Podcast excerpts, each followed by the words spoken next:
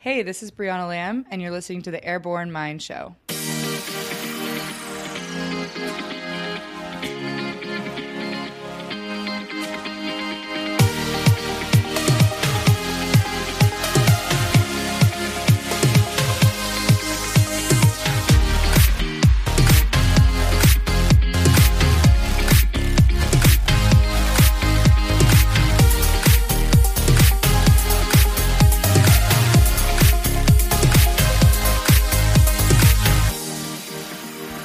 Hello, everyone. This is Misbah Haque. Thank you so much for joining me today, and welcome back to the show. Whether this is your first, second, tenth, or thirtieth episode, I appreciate you tuning in.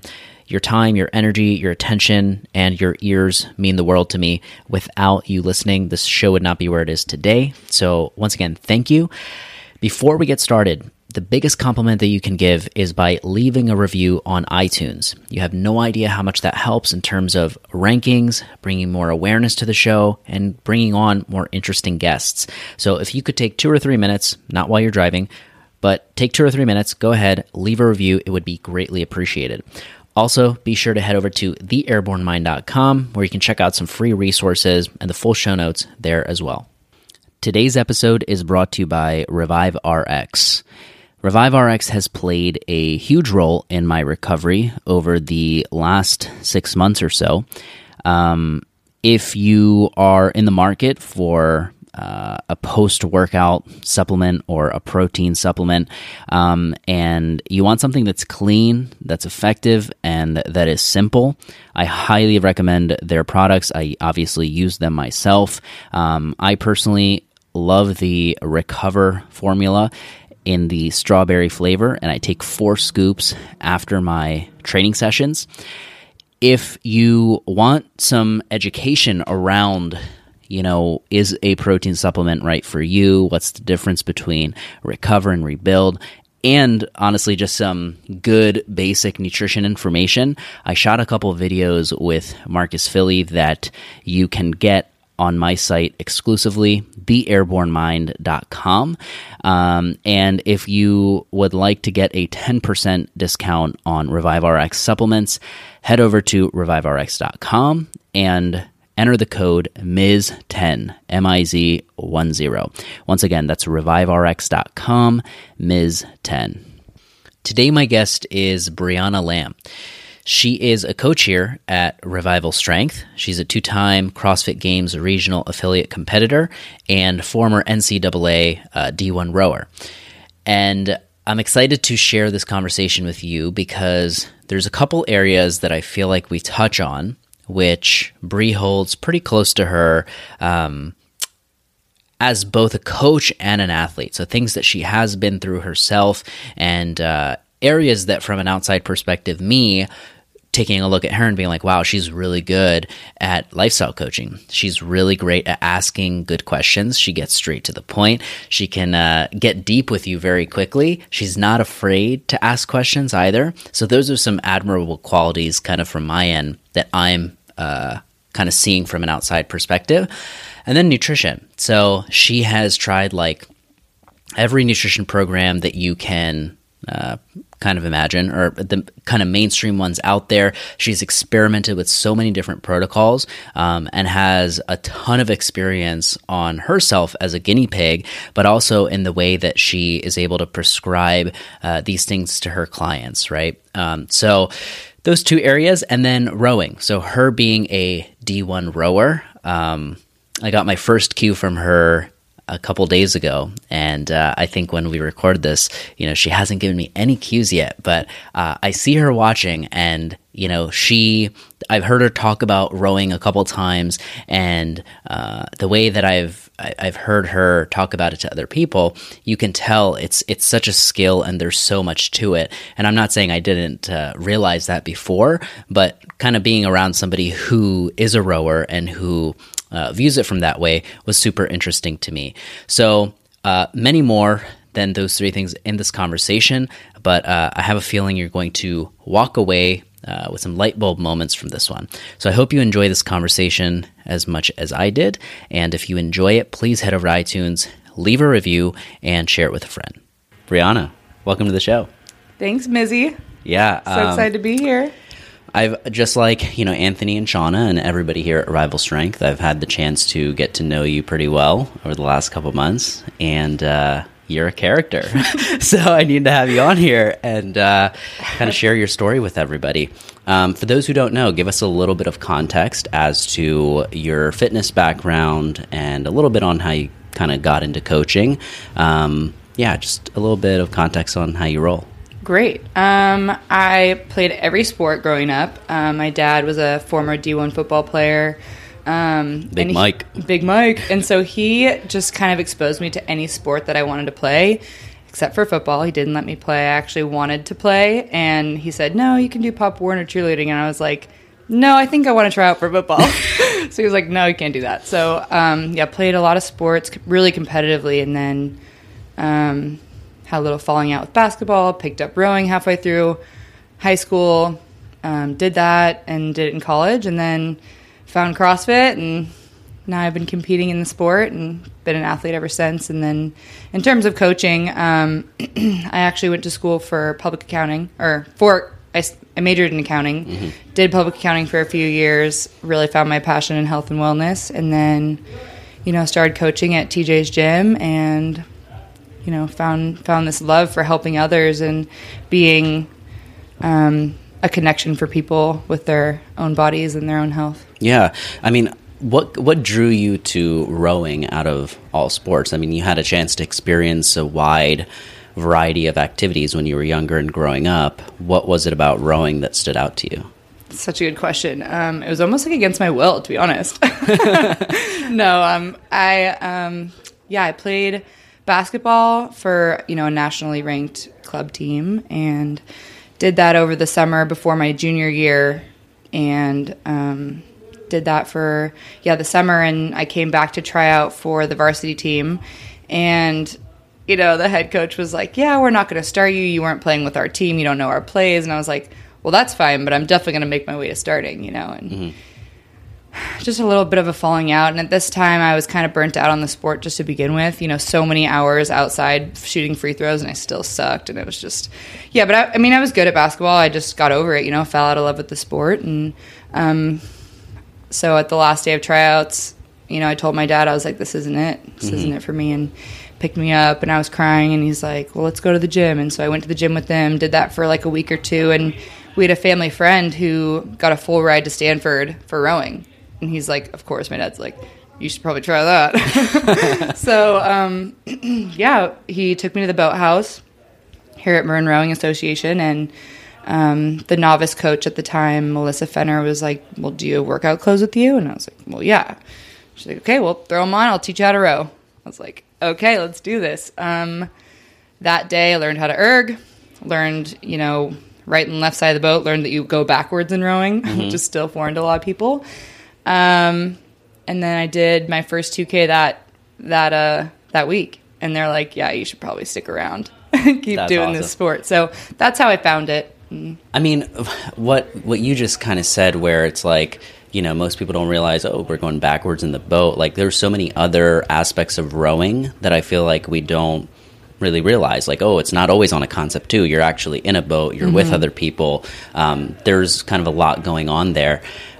What's really different about you know being in the boat and being with a team and kind of you know doing it as a sport versus now you're doing it in this kind of mixed modal setting in the sport of CrossFit, uh, and you get to coach other people. You use it, you know, as a machine for other people's fitness as well. Like, what are some of the key differences there? Yeah, it's so different looking at the Concept2 as just a monostructural piece versus a tool for the Olympic sport of rowing, right?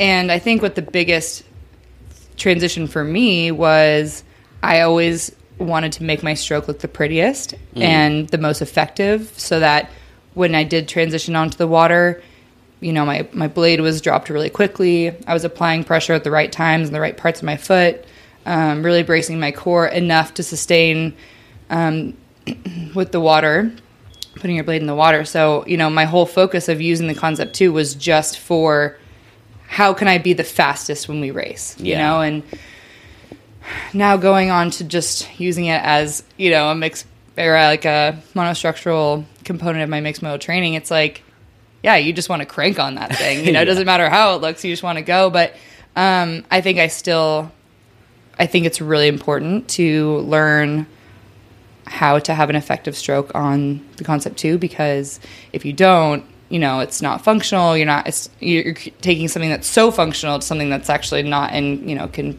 potentially cause harm. But um, yeah, I think to to your question, the biggest difference is, you know, when you're in the boat, you're thinking about how I'm applying pressure to the water, how I'm dropping my blade, if I'm following the person in front of me, if I'm being followable by the person behind me, mm-hmm. if I'm listening to my coxswain's calls, if I'm doing, you know, the cue that my coach told me, you know, in film review. Um, are we ahead? Are we behind? You know, all these types of things that you're thinking about when you're playing a sport. And when you're on the rowing machine, the Concept2, you're kind of just thinking about how do I get those calories up? You yeah, know? Yeah. And to be honest with you, like there are different ways to do that. I mean, it is kind of different. Um, I've found through my competitive training a higher stroke rate with a really powerful stroke. Um, you know, records calories faster. But yeah. if you want, if you're logging meters, you want that long, beautiful, um, consistent stroke. So it's kind of like. Uh you know in traditional weightlifting you know there's there's certain nuances that are for the sport of weightlifting and if you're competing in that sport. But then when you kind of bring it into a setting where there's timed pressure and mm. you're doing barbell cycling, for example, like there are certain things that might change just because of the context and environment that we're in. So it sounds kind of like a similar situation. Yeah, absolutely. Um, of course, there there's transfer over, but mm-hmm. um, I think the sport of rowing outside of CrossFit is it's such a beautiful sport. Yeah. I mean, the more beautiful it looks, the harder they're probably working um, to make it look that beautiful. And to be in a sport where you're, it's like you have to move perfectly. Like you have to basically be the person in front of you, you know. Yeah. And that's so crazy to think about. Like if we were going to go play basketball, I wouldn't just like do the same approach that you would to a layup. It's like I don't know. It's it's so hard to describe. You know, it's it's a really beautiful feeling to be on the water in a perfectly balanced boat everyone putting their blades in at the same time, all working together towards one common goal of being the boat next to you or, you know, rowing the fastest you can. And there's something so beautiful about the sport of rowing. And yeah. if you ever get a chance to watch it, you got to just see how perfectly their blades all go in at the right time and their bodies move together at the same time. Yeah. I, I want to circle back to rowing, but before that, I mean, you had a knack for rowing, you pursued it. Where along that timeline did you come across uh, CrossFit? Such a good question. Um, so my best friend in high school, his name's Kirk Warner. He is a coach at CrossFit Roots in Boulder now. Um, he runs the CrossFit Endurance program. Um, he was so ahead of the curve. So when TJ's gym was actually still, you know, a gym with machines and all that type of stuff, he was going there. So when they made the transition to a CrossFit gym, he was like, "Yeah, sure, I'll try it." And he's an amazing athlete, so he totally picked it up. Um, and then, yeah, in high school, he was like, "You should come with me. You know, it'll be good training for basketball or whatever." I was like, "Yeah, right. I'm not allowed to eat my goldfish. I am not going." So, yeah. So then, um, you know, we of course we're still best friends, and I come back from college, and this particular year was really hard for me. It was my sophomore year, going into my junior year, and it was just a tough year. You know, I had come off like a really hard training year, and so I really wanted to ramp up my training. And rowing thirty thousand mi- or thirty thousand meters a day by myself was just tough, you know. And trying to put it in two sessions and really motivating yourself, it was tough. So finding that group fitness model to motivate me to sweat and move and train was exactly what I needed. Something mm-hmm. a little different and you know, to the point of CrossFit being a more balanced athlete. I feel like I totally nailed that. You know, I had more connection to my core, more connection to my single leg work, um, more exposure to different movements. So that really helped me in, in, rowing. And that junior year was actually one of my best years of rowing, um, I would say. And then um, continued to kind of do CrossFit on the side. And the Open came around that year, and it must have been 2013. Yeah. And I think that first workout was seven minutes of burpees The open. So I snuck in. it? Oh man, I snuck in with my friend Taylor. We had been do- going to the USD CrossFit classes. With JP Bullorn was the head coach there at that time, and so him and I were friends. And uh, so I snuck in, and I was like, "Will you judge me in this workout?" He's like, "Yeah, okay, okay." I'm like, "You can't tell Kim." She was the head coach, and my head coach and I were best friends. Kim Yeah. Cupini. She now coaches at SMU. She's my best friend, but um, yeah, so snuck in seven minutes of burpees. I had to jump to a target, so I jumped to these like rings that were swinging everywhere. I think I got like over a hundred burpees, but it was seven minutes, so that's like Yeah. the perfect timing for a rower, right? Like seven minutes, is kind of like that mark for a two k. Yeah. So yeah, I just crushed it, and we died. Like I did so many. That's so many burpees. So Yeah, I, I mean, you you have um, a lot of experience as an athlete, um, not just within like the physical movement aspect of it, but within nutrition practices. Like you've experimented and tried different things um, with different styles of programming. Even I think lifestyle coaching, which I feel like is an area that you're really good at. Like you're able to ask these really hard questions to people, and you're able to connect with them on a on a deeper level. Um, so all of this, like, when did the coaching career kind of begin, or the knack for you know wanting to pursue something like coaching? Um, where did that appear within kind of this trajectory? Good question. Um, so when I did move back after college, I had done you know CrossFit through college a little bit, but um, when I moved back after college to Marin County, um, TJ was like, "Well, you're pretty good at this CrossFit thing. You should probably get a coach, you know, to help you pursue competing if that's what you want to do." I was like, "Okay, great." And at this time, you know, I'd kind of picked up some classes. I was coaching a little bit saw people's face light up when I gave them a cue, and I was like, wow, if I could just give them like three minutes of my attention and that lights someone up, that's an energy that I can't let go. Um, so I started coaching more and more, and you know, I had exposure to Marcus Filly and kind of the ideology that he was coaching, and found out what remote coaching was like and how it was as an athlete and as a coach.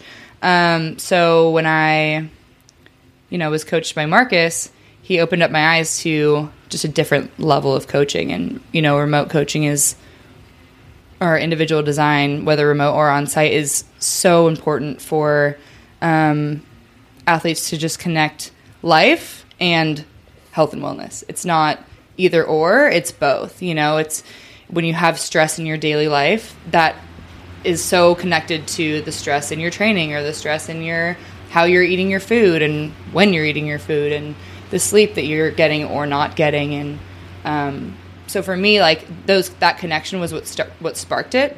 Um, and then yeah i think nutrition was always really important to me because when i you know like everybody started crossfit and did the paleo thing i realized how well my body was functioning so I did so much research. I totally geeked out on the paleo thing. Like came back to college and I was like, everybody should be paleo. We're D1 rowers. Like we needed carbs. Okay. but um, yeah, I just like preached that paleo thing because I felt so good, and um, so I always focused on quality of food, but never really understood quantity. So then, as I progressed with coaching, being coached and coaching, you know, you learn more about different ideologies around nutrition. So I did RP strength for a while. Um, I used Colleen Fotsch's little templates because like, oh, we're like same same body type. so so we you know shared the templates. I did that for a while. I learned a lot um, just in terms of like macronutrient breakdown. Um, and a little bit about timing with Yeah. that. And then, you know, when I moved away to Hawaii, everyone was on this like WAG train working against gravity. And I was like, geez, it's like such a fun little like sorority you guys are all a part of. Like it just seems so fun and I wanted to be, you know, part of it. I had FOMO, right? So I, you know, joined and Sage Burgener or Sage Mertz, um, she totally opened up my eyes to what it's like to be consistent on a nutrition program and you know, I owe a lot of my nutritional success and a lot of my learnings from her just in that time when we were both going through WAG together and Was that was that the first time that you felt like what was it about you being consistent with a nutrition program then that was different than what you may have done before? Yeah, I think it's the accountability piece, right? So going from RP where it was just a spreadsheet, here's what you got to eat. You're like, okay, there's no follow up. Um, and then with WAG, the way they set it up, I don't know if you're familiar with WAG, but Yeah. they do, you know, you have a weekly check in, you have your own coach. Um, you're welcome to email them as necessary throughout the week, but every week you have your check in. And if you miss it, you miss it. It's like, well, too bad. Um, you send them pictures, you send them your food log, like what you ate every single day. And I think that level of accountability was, is what makes it such a successful program. And um, that was something that I wanted to put into my coaching as well. Yeah. It Was just that accountability and feeling like cared for and feeling looked after. And I think that's the difference between following, you know, a macronutrient breakdown that's spit out from a machine versus a coach being like, okay, you ate 160 grams of protein. Perfect. That was your goal. But how did you feel when you ate it? And mm. how did you eat it? And when did you eat it? Yeah. Did you eat 70 grams of protein right before bed? Or did you actually space them out? Four ounces of meat every meal, good lean proteins? Like just asking those questions and getting deeper. And I think, to be honest, those que- the answers to those questions are way more important than the macronutrient breakdown. You know, I Yeah. mean, they're equally important. Yes, there is something to be said for eating the right amount of foods, the right times, but the focus on quality and how you actually digested your food, I think that is pretty integral. And how you do one thing, like eating, is how you do everything. So if you're just rushing through your meal and eating like you're in jail, it's like, well, well, it's like then maybe you're rushing through your entire life and you're not actually stopping to let everything digest in your life. Yeah. You know? This is this is kind of where like that connection comes in that we were talking about before we mm-hmm. started recording where, you know, lifestyle coaching for you is a way to kind of connect all of these pieces together. Um, and could you get into lifestyle coaching a little bit? Like, um, I'm sure you experienced it to an extent when you became an individual design client. Um, but that area is something that, I mean, I've heard you talk to many of your clients, and it's like, you know, you can ask the hard, even me, like, you can ask me really hard questions, and it's just like, no big thing. It's like, all right, here we are. we're, we're talking, we're, we're in this thing, right? Like, wh- where did that come from? Yeah, such a yeah. God, you're just nailing the good questions right now. Um, well, I think it comes back to my career with Lululemon. So, Lululemon is an athletic apparel company based out of Vancouver, Canada, and it's so much more than stretchy pants. And if you've walked into the store, or you wear the pants, or you've talked to somebody who works there, you know that it is something magical. You know, it's just a magical place, and I think a lot of it comes down to yes, the pants are great, and it's you know they do a lot of R and D to make sure that they fit well and make your butt look good, but it's the people and it's Yeah. the it's the dedication to personal growth and development, and that's what made me stay there for three and a half years. Um, I just recent Black Friday was my last day, but yeah, I, I would say that it all really came from there. Um, the commitment to personal development and becoming the best version of yourself, so that you can support those around you. And if anybody's worked retail, you know that it is gets really old to fold pants all day long. Like, that gets old, and to deal with people who are you know disgruntled or don't feel heard or feel like they're not being you know taken care of. Um, and so I always found that, you know, if someone, if a guest was angry with me about us not having their size, it was like, well, how's your day today? And they'd be like, oh man, well, I got a ticket and my kids are sick and da, da, da. And I was like, okay, so what, what were you looking for again? And then they'd totally change. And I was like, wow, like that's cool. So, um, a little bit of that, and then also there's the practice of leadership. So, practice of leading self, leading others, and leading your organization. And that's something. If you talk to any of my former coworkers, like I hammered that um, to everybody. Like I led others through the practice of leadership, and that was something that was so important to me. Where it talks about personal responsibility, being in the practice of choice, um, and there, yeah, there's so many others, and just like integrity and Yeah.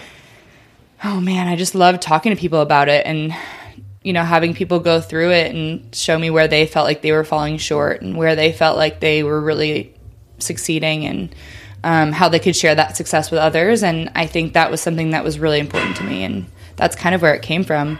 And then um, you know, as I started doing remote coaching when I was in Hawaii, um, I found that you know, the training program was great, but when I would have my consultations with people, they just wanted to talk about like what was going on, you know, like yeah. and how life was really affecting them. And to be honest, like anybody could write the perfect program for the perfect person given you know they're educated in in the field, but to have somebody ask you like how your day really is and really actually care about the answer, that's really important. And I think that's something that we don't always get. You know, even in in our relationships that may be really important to us. You know, you have a boyfriend and you're like, How's your day? Good, good, okay, great. Yeah. It's like, no, but really, how was your day? You know? Right. And how did it make you feel and how is it gonna set you up for the next day? Yeah. So how how do you go about um, asking questions and, and listening in a way where it's like not judgmental, right? Because mm-hmm. there there is, I feel like this. Maybe it's just me, but I feel like that's something that intimidates a lot of people from even stepping in the gym, right? Is like fear of being judged, like people mm. looking at you and like there's already this kind of fear on that end. Now we're sitting down face to face, we're talking about you know maybe for some people like tough areas that mm. they're dealing with um, and so for you to be able to kind of create this safe space where anything can kind of be discussed um, how do you go about doing that i think it all comes back to personal um, connection to a lot of the problems or struggles that people have mm-hmm. you know i've struggled with nutrition my whole life um, and and sometimes it wasn't around lack of education. It was just around poor choices and um, poor behavior choices. So um, I think what it comes to is being relatable, and even if you can't relate to a specific situation, um, just really trying to put yourself in their shoes. And yeah, I, I would definitely say the practice of non judgment is something that I have always found to be very important. And you know, I've as teenagers, you know, we always feel judged because everybody's judged in high school, and that was a really tough time for me. Was high school and like to have you know to feel judged and like feel like you're not good enough and all that stuff. I feel like I wanted to lead through not ever making anyone feel like that, mm. you know, and you know, I ask the tough questions because I really want to know. I want to know the answers and curious. I'm curious, yeah, and I want to know what lights people up. You know, that's yeah. that's what it comes down to. And you know, the the difficulty of the question really comes down to the connection that you have with somebody. Mm-hmm. So if we're really connected and I feel like, you know, we're on a good, you know, level, then I feel comfortable asking you these questions. And, you know, there's something you said about packaging it in a way where it's like you can answer it, but also just sure. like open ended questions that make you think outside of where, you know, you really thought you could think. You know, you don't know mm-hmm. what you mm-hmm. don't know. Yeah. So just opening questions to get people to think. Um, my favorite question, I have it written down right here. It's who do you admire the most and what qualities do you admire about them? So when we talk a lot about goal setting and, you know, your vision for your life, it's like I want to know what makes people look up to other people. Yeah. And the behaviors that those people they look up to embody mm. and the types of values that they have. So then they can be like, oh, like, well, they have consistency in their basic lifestyle guidelines. It's like, okay, so how are your basic lifestyle guidelines? Mm-hmm. They're like, oh, really crappy. Okay. And then just leave it and just like yeah. let it be silent and let them process that connection. Right. Yeah, that that is a question that someone asked me that maybe a couple months ago. Mm-hmm. And that was a really fun question for me to answer because it actually like I may have thought about it in some way, shape, or form before, but never directly like that, where I actually listed like some of the people that I admired within the podcast industry or the entertainment industry or coaching. And I was like, well, these are the qualities that I like about their lifestyle and this and that. And it was just like, it got me so excited, mm-hmm. you know? Um, and so it's also maybe uh, like this intuition that you have for being able to pick up on those things, right? Is like, you have this uh, maybe i think emotional intelligence might be the right word for it where mm-hmm. somebody can tell you like you know i admire this person's life because of x y and z and then you can instantly kind of pick up on that connection and figure out how to relate it back to you know their unique situation and to coach them mm-hmm. right at, at the end of the day that's that's who i am as a coach and i'm not here to just give you the answers and be like okay, you admire Tennil Reed. So she she does this, this, this. These are her basic lifestyle guidelines. Maybe that's not going to work for you. Mm-hmm. Um, so yeah, just coaching them to arrive at their own answers. Yeah. And you know, I've had some feedback from some clients being like, "Well, you didn't give me macros. Like, what am I supposed to eat?" It's like, "What do you think you should eat?" Yeah. Like, "Oh, well, you know, I weigh this much, so I think I should be eating about this much protein." I'm like, "Okay, Why do you think that? Mm-hmm. Okay, that opens a whole other can of worms. So they're actually educating themselves through strategic questions. And that's something I I try to do a lot so that people feel connected to the decisions they're making and you see a lot of inconsistencies and stuff. But if you know the why behind it and you can make those connections, consistency just comes a little bit easier. Yeah, I mean it's it's a reflective process. Like when I ask you a question, you ask me a question. It's like the way we answer it, like it makes us think. It's kind of like uh, food logging. You write your own food log. It's like yeah, it's great for the coach to see it, but at the same time, you seeing it on paper daily is like it's it's a whole different game. You're just more aware of kind of what's going on just because you're engaged in that process itself. Yeah. Um, I want to I want to go back to nutrition for a second. Um, you had that journey where you kind of experimented with certain things. You borrowed what was useful to you. You added some of your own. Um, what what was kind of your biggest learning experience from all of that? Where it was like, wow, this is this is what I thought was like the game changer, but it really wasn't. It's actually this, if any at all. Yeah, um, I feel like I've you know done it all. I did a little stint with not keto, but like low carb as I was coming off my last um, competitive season. Did the paleo thing, did the RP, WAG, all that. Um, and really, what it comes down to is everything works to a certain extent. Um, you just got to f- stick 100% to one plan and be consistent in it. Um, you know, there are some people that are you know insulin resistant and don't respond well to higher carb diets but you know th- there's some trial and error that happens there and i think it all is all comes back to just being consistent in one thing. It's like you know if i'm following rp and i'm super high carb low fat um, but i'm also trying to be you know high fat high protein low carb on keto it's like well that doesn't really work you know? Just stick to one and get a coach who can oversee your results and who can answer those tough questions for you. Like god why am i gaining weight? And I've, i'm two weeks into keto and everybody you know loses 10 pounds right away but i'm not it's like okay well ask you the questions of what your nutrient timing was like. What was the quality of your foods you know? And and there are there may be some sensitivities to certain foods. So i think just to answer your question um, what I've taken is yes, quality or quantity is important. Um, you shouldn't be obviously overeating or being at a nutrient deficit for too long of a time, but um, I think it always comes back to quality and um, the way you're fueling your body. So, in terms of like chewing your food all the way, making sure you're not drinking, you know, guzzling tons of water while you're trying to, you know, absorb these nutrients and um, not over supplementing in place of good food. Mm-hmm. I think those are the common common errors Yeah. we see a lot of. Um, what throughout that whole journey, what was something that was difficult for you, like an obstacle that maybe you encountered each time, like with RP, with WAG, with everything that you kind of pursued? Mm-hmm. Was there something that kind of, you know, was this tough component that took a little bit of time and exposure for you to kind of finally deal with, or maybe you're still dealing with it? Mm-hmm. Yeah.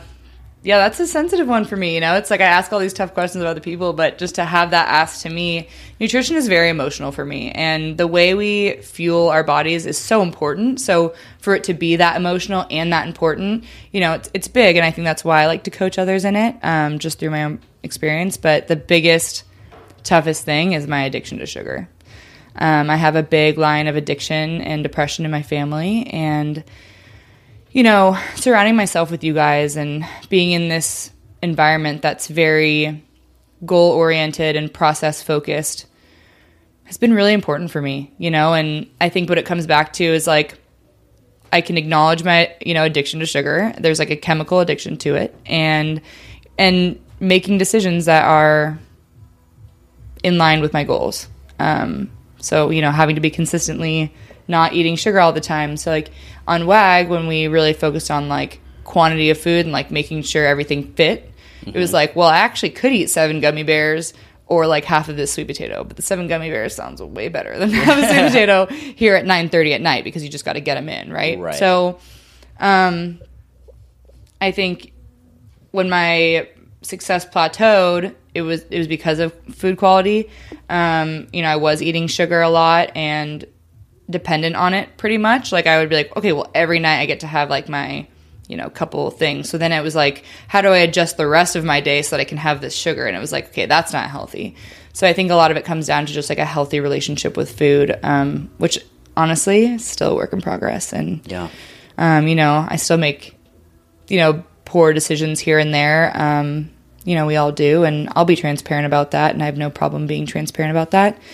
But um, yeah, I would say sugar is the toughest thing for me, and Yeah. especially when my stress is elevated, and um, with you know, if I get a bad night of sleep or something stressful happens with the client or something, you know, I always look at that sugar profile and think about it's not going to make me feel better. So, yeah. Yeah, it's. I mean, you hit on something key there. I think with your relationship to food, like me, me personally, I can relate to what you said with um, you being you going through all these different. Um, personal struggles in all these different areas and then being able to be more relatable to your clients when you encounter similar situations.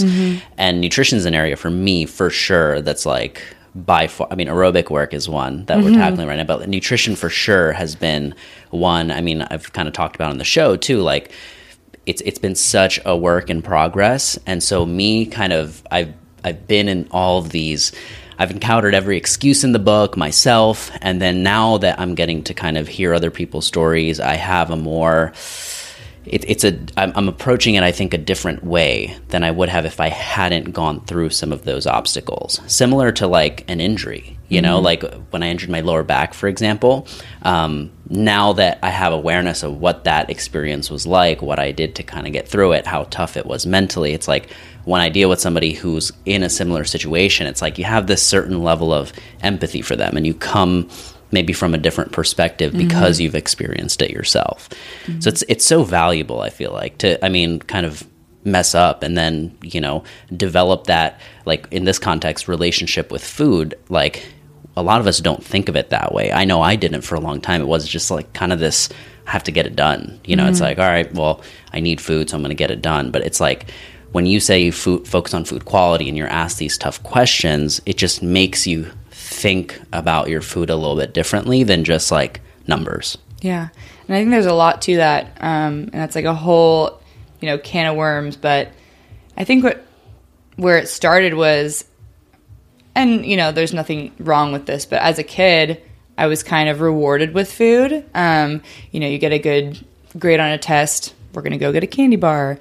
After basketball practice, I did so well. My dad was the coach; he'd take me to get a candy bar. It's like, you know, I was rewarded with this sugar for so long that, you know, when you make decisions for yourself like when you move you go to college and you're like oh i'm by myself. Like i'm gonna reward myself. How am i gonna do it? With sugar. And i just had that pattern for so long and i still it's tough. It's still hard for me to try to negate that behavioral pattern. Um, so now with you know being a competitive athlete and having my goals be really really big goals and i have to fuel for performance I have to ask myself consistently if is this, you know, sugary thing going to support me in my long-term goals? Mm-hmm. And just that alignment and that self-reflection I would say is the most powerful piece to it in repairing your relationship with food is like create some goals. You know, write down your goals and write down what you think it takes to get there. And then when you're trying to make this behavioral shift around food, does it support that goal? You know? yeah and and maybe yes, maybe maybe no, but um, you know, it's still a work in progress for me, and I can be honest about that. Um, but I think what it comes down to is, yeah, that self-reflective process that you were talking about. Yeah, that's um when we think of like nutrition, I also think of behavior and behavior patterns, right? It's like if nutrition and uh, your relationship with food was as easy as you just getting a set of numbers and a meal plan and like everything handed to you and like hey just follow it we'd all be at where we want you know where we want to be with our nutrition and body composition and performance. It's like it'd be easy. But it's just not that straight line of a process. So when you're talking to a lot of your clients and you're getting into their food and behavior patterns around food, um, uh, what what are some of the things that maybe you're looking for and that you're asking about, and then also kind of maybe proposing a way to um, address that without like without it being too much, right? Because for some people, like I don't know. It could it could be a stretch to be eating like three balanced meals a day if they're used to just eating one, Yeah. or uh, they're used to having like three bottles of soda every day, and like y- you know taking that away from them might be too much. Like you're encountering different people, different personalities, different behaviors. So what's your kind of thought process around like getting to um, getting to a starting point with them? Like, hey, this is where we're at, and this is where we're going to start. in my consultation process, um, I touch on sleep, nutrition, hydration, um, stress, and of course, food. Um, I always ask the food question last, and I always ask the stress profile and sleep first. Um, and it's not because nutrition is the least important by any means. Um, but when you, when people self reflect on their own stress profiles and their own life, it opens up so much more information about them. How they handle stressful situations, how they handle relationships, how they connect with others, how they connect with themselves. I feel like that is where a majority of the work will need to be done in order for the nutrition profile to be successful. If someone's consistently rewarding themselves with a beer every single time they do something good, if you're going to create a lot of success in their life with them and create a successful plan with them and they reward themselves still with a beer every time, it's like we need to repair that relationship first, right? So I think a lot of it comes from learning what makes them tick, what lights them up, and what keeps them consistent. And I feel like those three things are what I try to get into first. And then, of course, I ask for a food profile to see really how they are um, fueling their bodies. And then, you know, for a month, sometimes I don't even give them any nutritional guidance. I just sometimes it's just a reflective process just to write their own food down. Oh, yeah. So if I would if I had to write, you know, diet coke 3 times in a day and I knew it was bad, maybe just writing it down is the first step. Oh yeah, And so I use that a lot. And, you know, we work with so many clients, such a diverse client base that we have here at Revival Strength. Um, and part of being a dynamic coach is responding to that. But I think it definitely comes down to getting an idea of how they work, what makes them tick, um, and what lights them up, and and then creating a profile for them based on that. Um, yeah, I think that's pretty pretty much why. yeah. No, I think that that leads me to ask you about BLGs, Yes. basic lifestyle guidelines. I love the BLGs. I know you do, and it seems like everybody follows you wants to know more about that Everybody too. does. so tell me, t- like, what do we need to know about the BLGs? What are they? Um, and, and, and what does that look like? Because you have your own, you know, Tennil Reed has her own. Mm-hmm. Every client may have their own. Um, yeah, just give us some context around what the BLGs are. Okay, so BLG stands for Basic Lifestyle Guidelines. They're through OPEX, and you know they evolve per the client that is getting them. Um, yes, there are a standard that there is a standard that we have, and I'm actually like looking it up right now to make sure I don't forget any. But so here they are. So number one, they're 24 hours a day. Apply work and rest appropriately. So what that means is, um, you know, you're tr- making sure that your schedule is balanced. Um, you actually are scheduling things. You know where your time's going. You're not just spending four and a half hours on Instagram not knowing it, right? Um, so, and also creating a good circadian rhythm. So, going to bed and waking up at the same time every day. That's really tough for a lot of people. Um, especially we look at weekends like this free hall pass twice a week, where really it's all the same. Our body doesn't know the difference between a Saturday and a Wednesday. So, um, treating it as such.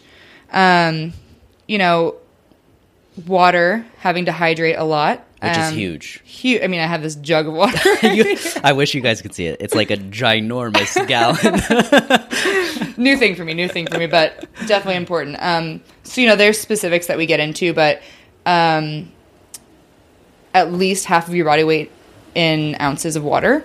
Um, so if you're you know 150 pound male or female, you're drinking at least 75 ounces of water per day, you know, minimum, and based on your activity level and how you process foods and you know life you may need more Right. um, but generally at least you know and sometimes even that's hard for people to get two glasses of water is hard for some people so that's a huge one. And then, um, you know, moving your blood around and being able to recover.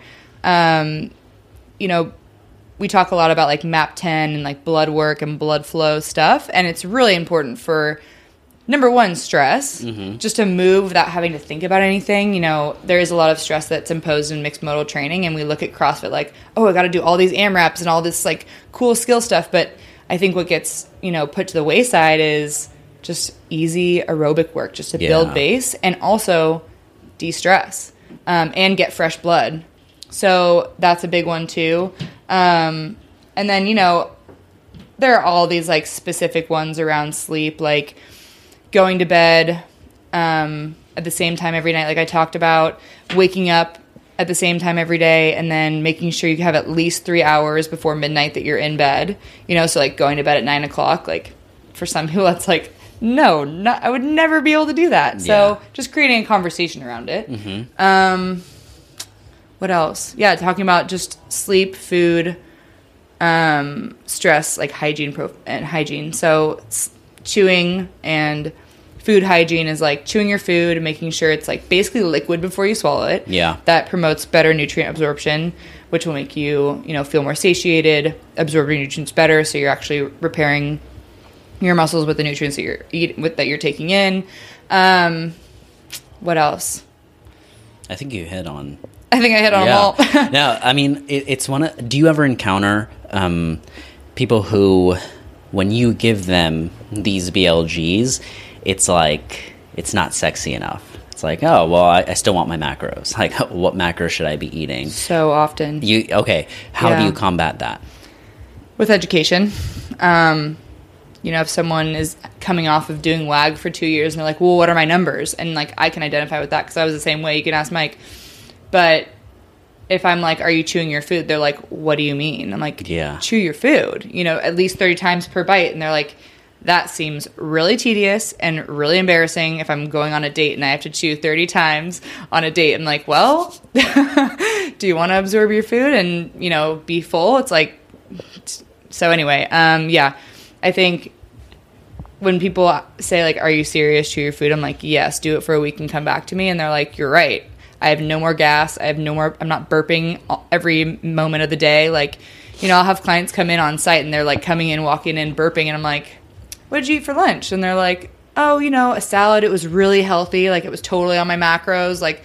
you know, it was great. I'm like, well, did you chew it? And they're like, well, I ate it on the way here. So, and there was traffic and I was stressed and I was listening to music and texting my, you know, sister. And I'm like, okay, so there was so much stress going on during your meal that you probably just swallowed it whole mm-hmm. and didn't even chew it at all. So now you're going to deal for 50 hours because every time you eat, it's a 50 hour investment you're going to be dealing with have your body overworking in a high stress environment trying to digest that food. Um, and i think that's something that's like if i teach someone about that they're like oh, okay that seems important. Like yeah it is. And they're like okay but still what are my macros? Yeah. so um, yeah you, i mean and you just gotta every client's different. Yeah. every client's motivated differently so. Um, well, here's the other thing: is like these things sound super simple and basic, but yeah. it's one of those things. Like, okay, if it's really that basic and simple, then do it. Right. And then you try doing it for a week or two weeks or three weeks, even, and you're just like, oh, wow, you know, I don't chew my food 30 times. Like, it's hard to do that. Or water intake. I thought I was getting in enough water, but, you know, there's days that have gone by where I had like one bottle of water, right? So, like, establishing some consistency there.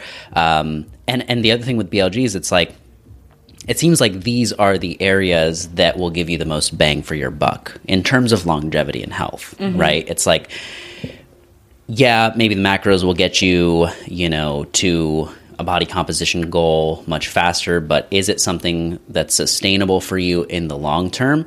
Uh, maybe focusing on your water intake is something that's going to stick with you for the rest of your life that has a massive, massive impact on like energy, you know, if you're getting dizzy, headaches, and all that kind of stuff. Yeah, I mean, you just it just comes back to needing to know your why. Mm-hmm. If your why is like I want to be help, um, if your why is like I want to be healthy and a good role model for my kids, but you're you know taking them out to donuts and you know eating like crap, like that's not aligned with your goals of like being the best dad or mom that you can be. And you know if your goals are to be a competitive athlete and it's like oh I'll like eat all these like sexy carbs and I get to eat donuts and da da it's like sure that's fine but do you chew your food? You know and I don't know I just think yeah it may not be sexy but it is the stuff that lasts a long time and it is you know habit dependent like if you really focus on chewing your food for the next like two weeks and you really do focus on it, like put a reminder in your phone or something, and you actually do it, you'll create the habit, and then it will, you'll feel the difference. Yeah. you know, you're like, oh man, I'm really bloated today. I must have been eating something bad, but I prepped all my food, so yeah. What was your original question? Um, what was my original question? I think I think you hit it. Okay. Um, yeah, no, we, we we touched on the BLGs. Um, really, it was just like this stuff is something for longevity and for health, and it's it's like it sounds super simple to some people, where it's like, how is this helping me improve my body composition or improve my performance? And it's funny how like you know if you truly did get eight hours of sleep every night or you know you made sure you got some aerobic activity throughout the week like your stress levels would go down yeah. and it's like it's funny how all of these things are connected. And you see that the more you coach different people and you experiment with this stuff more. Um, and then i think it's like okay when people experience some results out of it it's like they're more bought into the process. Like oh wow i was i, I kept consistent with my water intake for a week two weeks straight and like i have more energy throughout the day and that's the only thing i changed. It's like all right let's keep doing that you know? Yeah, and I think just to go back to the point of like how you do one thing is how you do everything. Mm. So if we do create some consistency around one of the BLGs, you know, like if you're just keep going, how many times am I going to say chew? If you just chew your food and you really like hone in on that skill, then that consistency is going to kind of like spiral into all the other aspects of the pro- protocol that I give them, you mm-hmm. know, and if someone's creating some consistency in their life, chances are something else is going to come up and they're going to be consistent with that too. Yeah. For a lot of and and if you think if you think about like you know it's not sexy to just chew your food and like no one's talking about that. We're all talking about like what we're eating instead of how we're eating it.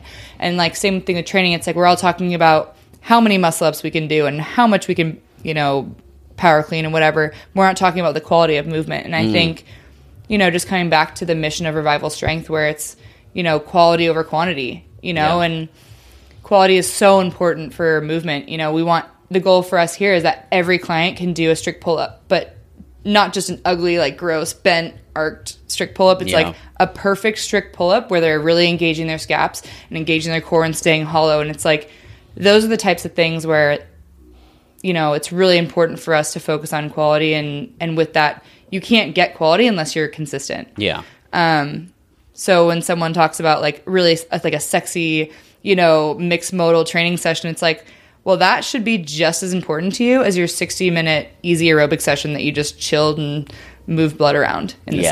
sun, you know, and why is that different? Right. Um, uh, can we circle back to you mentioned how you were somebody who um, was were in that boat where you would ask Mike, "What are my macros?" Right? Like, okay, but still, what are my macros? What was his uh, response to you? Like, how did he? It doesn't have to be exact, but how did he kind of deal with that? Like, how did he coach you through that? And kind of, you know, maybe he did give you the macros, right? But it was like, what did that conversation kind of look like? Oh man, Mike did not know what he was getting himself into. I'll tell you that. um, yeah, so I just come off WAG, so I was eating like 220 grams of carbs, like 35 grams of fat, and 160 grams of protein. So, you know, about body weight and, in protein, and then super low fat. Um, like really low fat. So that was really tough for me. And, you know, I'd weighed everything, like even like just to the broccoli. Like my mom would make fun of me. She's like, oh, did that broccoli head not, you know, weigh? was that, you know, too much? You're going to put it back? And I, and I would, Yeah. you know, I was super precise with it and Right. I was obsessed with it. Um, and then, you know, I hired Mike. He started talking to me about, you know, what I'm eating and, I went down there for some training and he was like, Yeah, we're going to do all this testing while you're still carb, carb dependent. And I was like, Well, what does that mean? I've never heard that term before. Um, and then immediately following that little testing phase and beginning of our first fa- uh, first training phase, he cut out basically all carbs and then was just fat and protein. And I was like, Well, how much of what should I eat? You know, and he's like, Just eat you know, a serving of protein and a serving and a half of fat with every meal, really minimal carbs, only coming from vegetables. I was like, okay, but how much? Like, like kept asking, asking, asking. He's like, he's like, fine, I'll just give you your macros. So he gave me my macros because he knew that, you know, and to to being a good coach, it's like he knew that that's what I was going to respond Yeah. to. Um, so he did give me the macros, and I would, you know, I'd be like, I can't even have my greens first because it's too many carbs. And he's like, just focus on the plan. Like, you know, take the supplements I told you to take. You know, eat the right protein and fat, and then you know if it's over a little bit, like you're getting you know the nutrients you need. But I was so stressed about it. Like I was so over. I don't know, over stressed about like I can't even have like my fish oil. It's too much fat. Yeah. So um, I think you know the education that I received from him was that it's always about the quality of the food and really asking like is this the best source of food that I can get at this time and if it's not then what is and get that you know as soon as possible. Um, I think a lot of his coaching with me was like guiding me to be reflective upon what I'm putting in my body. Um, he would just ask a lot of questions about like well why would you do that? What what made you do that? What made why do you think that? And uh, you know and now in our consultations we just sit down and i look at him and i just word vomit everything that's happened because you know i just it's now i know how to be self-reflective. Um, especially in terms of nutrition. So circling back to that um, yeah i just he just the whole like this is a 50 hour investment type thing. Like that was like whoa. Every time i eat a game candy changer for you. yeah if i eat candy then i'm going to be using that candy for the next two training sessions you know? What was the idea um, behind like just minimal carbs and only getting it from vegetables? Because I remember you telling me a little bit about that. But what was um, was that different for you? What was that transition kind of like? Mm. Oh my god, it was so different. Um Yeah, I was like so focused on like what my carbs were and like eating all these like crappy foods just cuz like I could and um I was like taking all this like pre-workout because I was not I had no energy in the afternoons and I was drinking coffee really late because I didn't have any energy and you know, Mike would ask me like what time are you eating these things and you know, what would it feel like to take carbs out of your diet? I was like, what are you kidding me? Like I won't be able to get out of bed. yeah. Um, And I, you know, through our conversation, it came to fruition that basically I'm insulin resistant. It's really tough for me to process carbs and process sugar. And um, I think, you know, if we were to do like a summation score or like a caliper testing thing on me, um, you know, my iliac score, my love handle score would be really high. And that's one of those carb, carb sites where if that's really high, your body doesn't process carbs very well. And so then having the conversation around, well, am I chewing them? Am I digesting them well?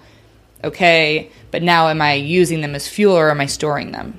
And I think it came to the point where like Mike could just look at me and be like, "Yeah, you don't, you don't process carbs very well," and um, yeah, I- you know, I did it. I did like this low carb thing for like two months, and I was like looked the best I'd ever looked. I felt so good, had all this natural energy, and had no dips in energy in the afternoon. Was sleeping great. Um, my birthday came, and I just you know went all out for that, and then you know had to get back on, and it was Yeah. really tough. And we had started titrating in carbs a little bit, and I wasn't responding well to them. So we basically roped it all the way back, and now I'm back on this low carb thing. And you know, my training sessions are tough. Yeah. You know, I'm in the beginning we were all joking like, "Oh, you're doing so much like not for time, like easy, like low stress stuff." As I was, you know, acclimating to this low carb diet, but um and now and now like my body responds well to it. Like Yeah. I have just as just as much energy as any as any carb adapted person. So Right. That's Yeah. interesting. I guess the caveat here is like you you needed somebody to kind of oversee that and, Oh, yeah. and test for you because it could go both ways. Somebody could try that and it's like they actually need carbs versus and then you know the opposite way as well where you know in your situation where it's like oh you were insulin resistant you didn't respond that well to them it took some experimentation Mm-hmm. and now it's like okay you found a nice rhythm and groove but it took some time But th- and to that point, I'm still figuring it out. Yeah. Like we still don't even know. So, Yeah. you know, there's hormone testing that we're doing and there's all these other tests that we're doing because we don't know exactly what is what. So, I think what what's cool about having a coach and what I didn't have last year was having someone to look at me and be like, okay, we need to do this. Okay. And I'm like, okay, okay, let's do that. Yeah. And it's like, you know, back to the point of doing a little bit of low carb and then also doing the high carb thing. It's like Yeah. I was getting stuck with knowing so much information and just like needing to stick to just one Right. and being in like that, you know, this information dependent type society where it's like you have so much information coming at us all day long. Like I even had a client, she was like, um, well, I had two beers, so that counts as water, right? And I was like, that couldn't be any farther from the truth. I like wanted to cry, but it was like, you know, and that's just part of education. It's like, Yeah. no, you know, meet them where they're at. It's like, no, that's, you know, not part of the hydration protocol. And it actually dehydrates you. So it's actually a chance for me to learn or to educate them and then create long term success for them. Yeah. You know? Yeah. Um, awesome. I want to pull back on the thread of rowing. Okay. Okay. Um, I mean, you haven't judged my rowing technique quite yet, and I'm surprised. I'm surprised I haven't gotten any cues or feedback yet. But Little do you know. whether whether you're using me as an example here Uh-huh. or just you know the general population that you see using the Concept2 rowers what are some um, maybe frameworks to think about when we're rowing for better efficiency and technique because Mm-hmm. i feel like you coming from that background where you know you did it as a sport you experienced it in like the real setting. Yeah. and now you're experiencing it in the gym as a part of your training and your clients training. Like the way you think about it could be beneficial to some people listening. It might just make some light bulbs go off including me. Yeah, um, you know, we did talk about the difference between rowing to train for competing on the water and then rowing to train for competing in a mixed modal CrossFit type setting. Um, and there's elements to both, but if you were to ask me about like how would this benefit me in my CrossFit training, um, always hammer in. Or I always hammer like scap engagement. So if you're if you're just pulling with your upper trap the whole time when rowing, you're gonna fatigue really fast, and you're gonna see this like bent arm, like bicep type rowing. So, in your setup for the stroke, um, when you're like your knees are fully flexed and you're at the catch, right? Um, your core should be so tight and engaged that if you were to like literally jump straight up, that your core would sustain you and you could like actually sustain that. Um, your arm should be straight off the catch, which I see a lot of like bent arm right off the front. So I want to keep them straight because it is a leverage sport. And then with that, scaps down and back um, pinched together. And, you know, if anyone, Satya was laughing at me yesterday, she's like, You're the scap Nazi. So it's like, not to be offensive or anything, but it's like, I really hammer scap engagement because it's something I've worked so hard on Yeah. um, in the past like year and a half. So really keeping your scaps engaged and not using the upper trap on the first um, pull. So that's like you know the drive. So then also a lot, I hear a lot of misconception around like can my heels come off the footboards? Yes, that's part of getting your full stroke. Is your feet are going to come off the foot, your heels are going to come off the footboards a little bit, and then you know as you reach quarter of the stroke, then your heels will make contact, and then through your heels you drive to finish the stroke. Mm. You know we see a lot of like arched back rowing instead of like this straight nice lumbar curve Yeah. in in the rowing position or in like the in the middle of the drive and it's just like a deadlift you know like you wouldn't pick up a 300 pound barbell with a C curve in your back same thing you shouldn't be picking up the load of, of a rower whether it's resistance 1 or 10 yeah um, so the same way that you set up for a deadlift should be the same way you set up for a, a, a stroke on the Concept2. And when you do a deadlift, you're not going to bend your arms. That's not strong. That's like Right. a strong and you know sustainable position. So same thing with rowing. You want to really legs go down, and at the last little inch or two of, of your drive with your legs, your body starts opening only then, and then your arms should just finish. Your arms should never be tired after rowing.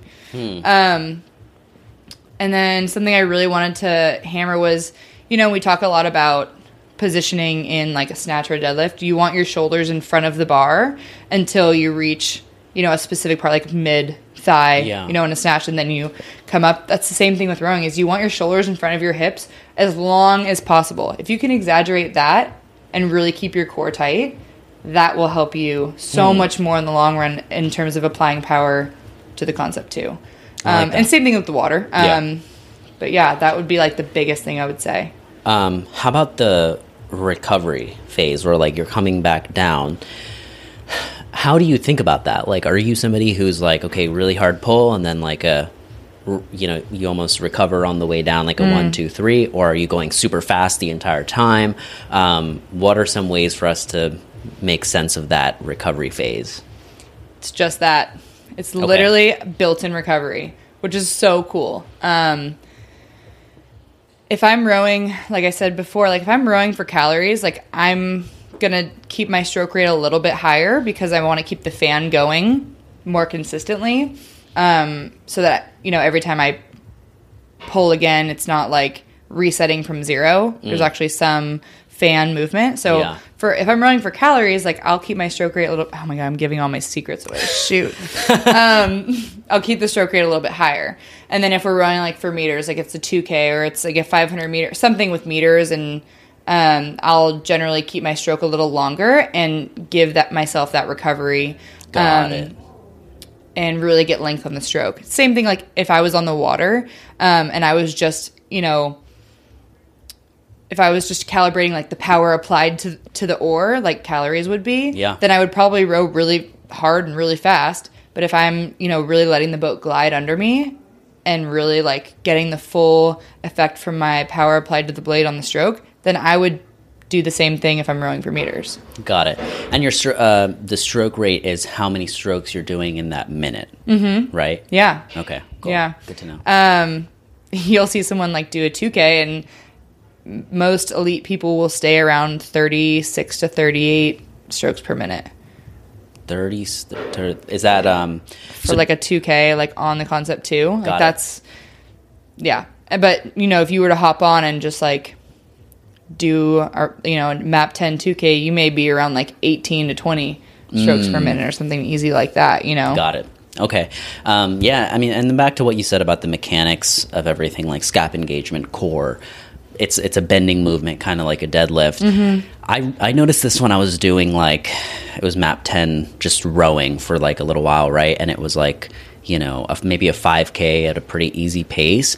Like you can use that session as a way to train like postural endurance in a way. Mm. Like you focusing on keeping your core engaged and scaps engaged and then trying to sustain that for that long of a period, you know, let's say 20 minutes, 25 minutes.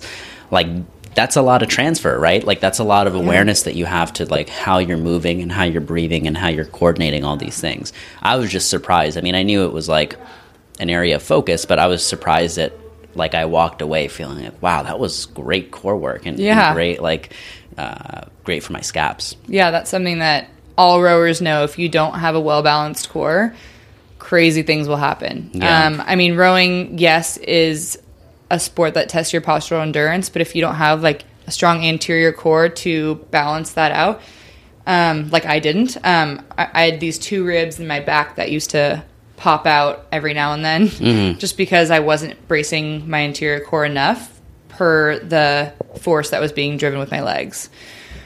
So, yeah, it is. To your point, it is a really good core workout. Yeah. um, more than just like a monostructural type training. tool. Yeah. Um, so I have uh, a couple rapid fires for you, and then Oh, I'll let man. you go.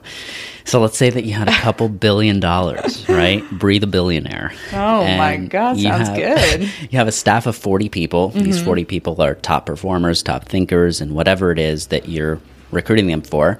And you want to use that to do something, whether that's change, impact, pursue a, you know, a passion project, whatever it might be. Mm-hmm. What comes to mind for you? So there are two things.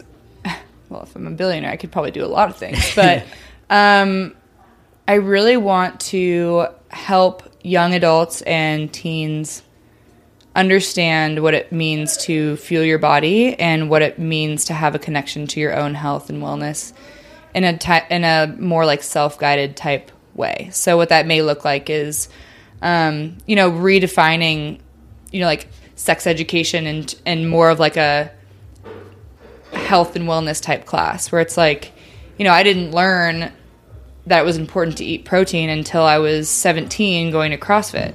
Right. You know, it's like why did it take me so long and I was eating goldfish and all this gluten and now my stomach lining will forever be in repair. So maybe just some education around that for kids um, and maybe not even maybe everybody. Yeah. And also the other thing that came to mind for me was um, like a health optimization type model of of going to the doctor. Like, you know, you go to the doctor, you're like, oh, I have, you know, a sore throat and whatever. They're like, oh, you have strep. Here's a prescription. See ya. And you're like, well, what am I taking? What's in it? How's it going to affect me? How can I avoid it in the future? Like, was my immune system really low? Are my hormones really off? Is my stress really high? So, like, I would invest in something that was health promotional mm. instead of, you know, you just get sick and you go to the doctor. It's like having a conversation with your doctor more frequently and more in depth so that you can avoid sickness and chronic illnesses going forward. I love that. Yeah. Um, is there something that you wish people would ask you more about? Something you you know you just don't get asked enough about? Um, and and the way I like to kind of frame this is, you know, something like let's say podcasting or photography, right? Like you. A photographer or podcaster might get a lot of questions around, like, "Oh, what equipment do you use?" and like, just this information that maybe could be Googled. When in reality, like, you know that person would maybe like to be asked a bigger question like hey how do you ask better questions how do you spot opportunities for better pictures like things like that um, so when you think about that uh, does anything come to mind for you that you wish people would ask you more about It's interesting because as a coach myself, I'm always the one asking the questions, which I love doing, you know, as you know.